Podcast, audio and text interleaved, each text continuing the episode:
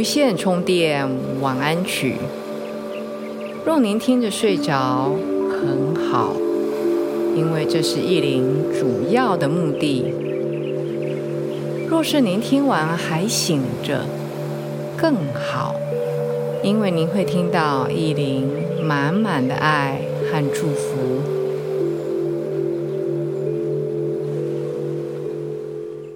大家好。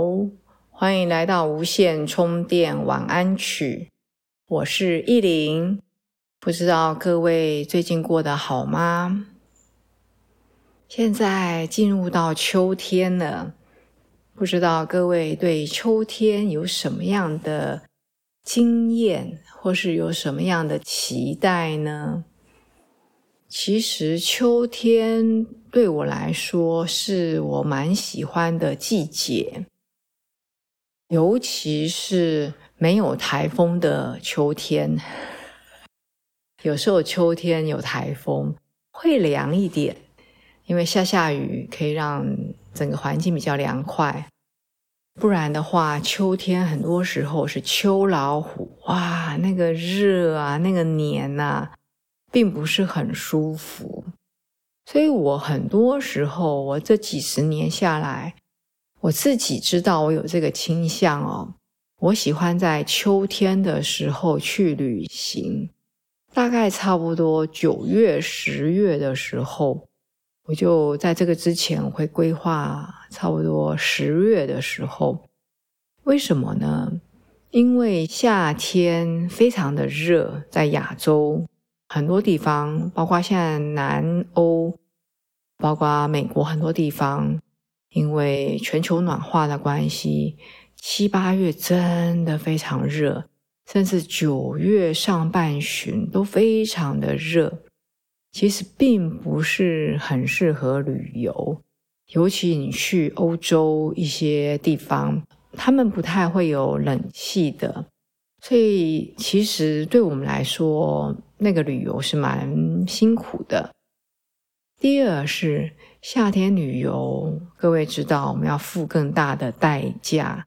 那个代价不只是金钱上，因为那是旅游旺季；还有一个是旅游，你花了钱去一个地方，可是得到的服务和待遇，就是如果你去的是旺季，你得到的服务和待遇其实是差很多的。所以我通常都。不会七八甚至九月上旬出游，我通常都会差不多十月初，我觉得是一个比较好的旅行的时间。不过就我刚刚讲的哦，现在全球暖化，很多地区，包括台湾，还有很多亚洲的国家，天气越来越热，就是热的时间越来越长。我有一次很深刻的体验，跟大家分享，就是我是九月底十月初去克罗埃西亚，就是南欧的一个小国，可是很美。所以我想说，九月十月多应该天气比较凉一点点，然后观光客也会少一点。可是没有想到，我到那边去了以后。哇，我就觉得说奇怪，为什么当地的服务生态度都很差，端盘子上来都好像在甩的，比以前早先巴黎的那些咖啡店的服务员脸色还难看，好像我们花钱是要来看他脸色的。后来我跟当地人聊了以后，我才知道。尤其是克罗埃西亚，现在还蛮多亚洲人会跟团旅行，会去克罗埃西亚。其实那个国家很美，他们也蛮善良的。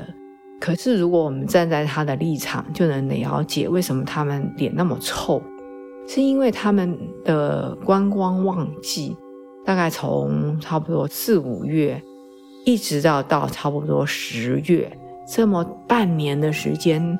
尤其是餐厅的，不管是 waiter 或 waitress，就是服务生，他们每天工作，而且是超时工作，想多赚一点钱。因为从差不多十月、十一月以后，几乎是淡季到淡到没有观光客上门，他们等于是做半年吃半年。所以我们那时候去的时候是九月底十月初，大概是他们的旺季的最后，每一个人的身心都是在疲惫，因为过度的工作，因为他们要多赚钱呐。我了解了这个以后，我就知道说，哦，原来。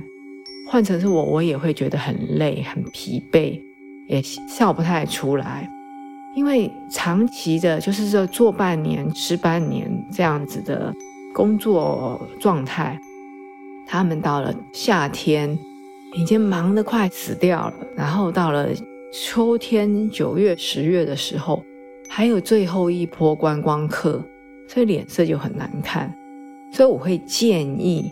想要出国去玩的朋友，尤其是如果你的时间比较弹性，没有一定要凑合着小孩放暑假的时间，我都会建议避开这种观光大热季。OK，这是跟大家分享到，呃，我自己喜欢秋天的时候旅游，没那么热，而且没那么多观光客。还有一个重点是没那么冷，对我们亚热带的人来说，人家冷已经冷习惯了。我们大衣多带几件出门是很臃肿笨重的，所以给大家一点小小的建议。好，今天跟大家分享适合秋天做的事情。当然，常常讲我们华人都很聪明。都能举一反三，你们都有很多自己的一些方法、一些小技巧，也希望各位能够跟意林分享，你是怎么样好好的规划呢秋天的行程呢？好的，意林在一方面跟大家分享这些的时候，也请各位准备入睡。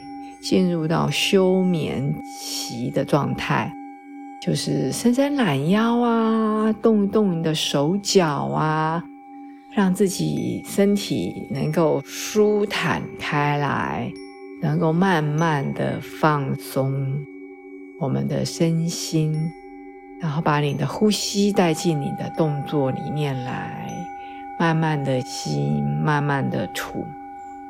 这几年一零的秋天，至少是差不多九月、十月，都是在英国过的。所以以下我分享的一些东西是，可能在欧洲、在英国温带国家比较适合。可能我们在亚热带，在亚洲感觉不太那么明显。但是如果你有安排，秋天，比如说九月、十月的时候去欧美，甚至去日本玩，到比较温带的国家，你可能就可以体会我待会要分享的这些适合秋天做的事情啊。好，相信各位都已经准备好要入睡的状态了，一林就开始跟大家分享。我自己总结的一些适合秋天做的事情啊，第一个是在欧美国家，大部分地区秋天是苹果季节啊，我好喜欢看到那个苹果树结实累累的状态。在欧洲看到好多家庭，他们家有院子的话，通常院子会有苹果树。哇，就好羡慕！我到了秋天的时候，看到那种苹果被晒红，替他们觉得很丰盛富足。在欧洲或在英国，我有个院子，我也想要种苹果。这是一个很传统的，没有什么特别新奇的。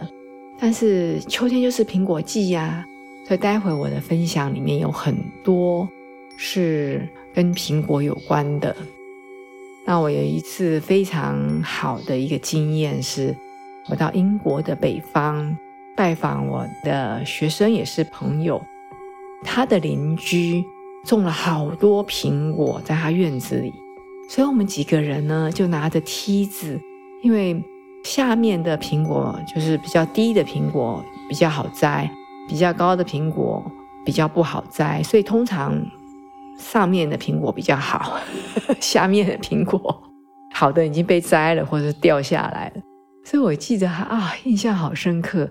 拿着长长的梯子，然后爬上去，在那边摘苹果，摘的丰盛的好几箱，哎呀，真的是美丽的回忆。嗯，所以秋天是苹果季。如果各位有机会去欧美国家，甚至如果你有机会住民宿，你不见得好意思去跟主人讲说：“哎呀，你那个苹果已经熟了。”啊，我可不可以上去摘？可是搞不好民宿的主人，因为他太多了，他或者是说分享，或者是说，哎呀，好啊，你就自己上去摘呀。嗯，第一个，请记得，秋天是苹果季，所以呢，在欧美家里种的嘛，不用钱，而且非常多，所以他们摘了苹果呢，就有很多各式各样的，比如说用苹果来做。苹果面包、苹果蛋糕、做苹果醋等等之类的，哎呀，那个真的是丰富丰收。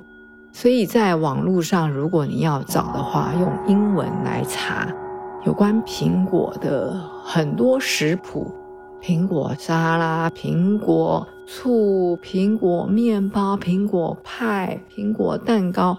哇，各式各样，非常的多。嗯，有没有觉得今天意林的声音非常的兴奋？因为想到这些都是我喜欢的事情。还有呢，另外一个苹果大概差不多在英国是九月在盛产期，当然不见得只有九月，有的是早一点，有的会季节会长一点到十月。但是苹果季之后呢，差不多十月的时候就是南瓜季。其实南瓜不是只有十月才产，但是你如果看到店里面摆出南瓜，你就会知道说，嗯，万圣节快到了。其实万圣节是美国的，如如果我没记错的话，是美国发展出来的一个习俗。万圣节用南瓜，其实这是在欧美非常流行的。当然，亚洲也有很多人会用南瓜刻一些东西，然后来这个当万圣节的一个标志。那当然，除了南瓜丰收，跟刚刚讲的苹果一样，一定要拿来做东西吃啊！不是只有刻一个什么笑脸或者鬼脸。放在院子或者放在外头，而是一定要煮来吃啊！所以呢，在这个季节，哇呀，好多人就会去上网去搜南瓜派、南瓜饼干、南瓜蛋糕、南瓜汤，各式各样的南瓜。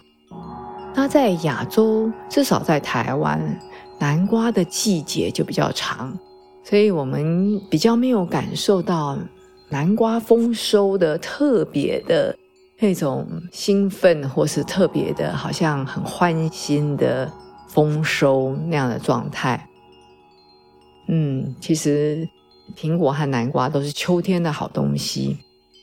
再跟大家分享另外一个东西，在意大利很多，就是。到差不多十月多的时候，是产松露的季节。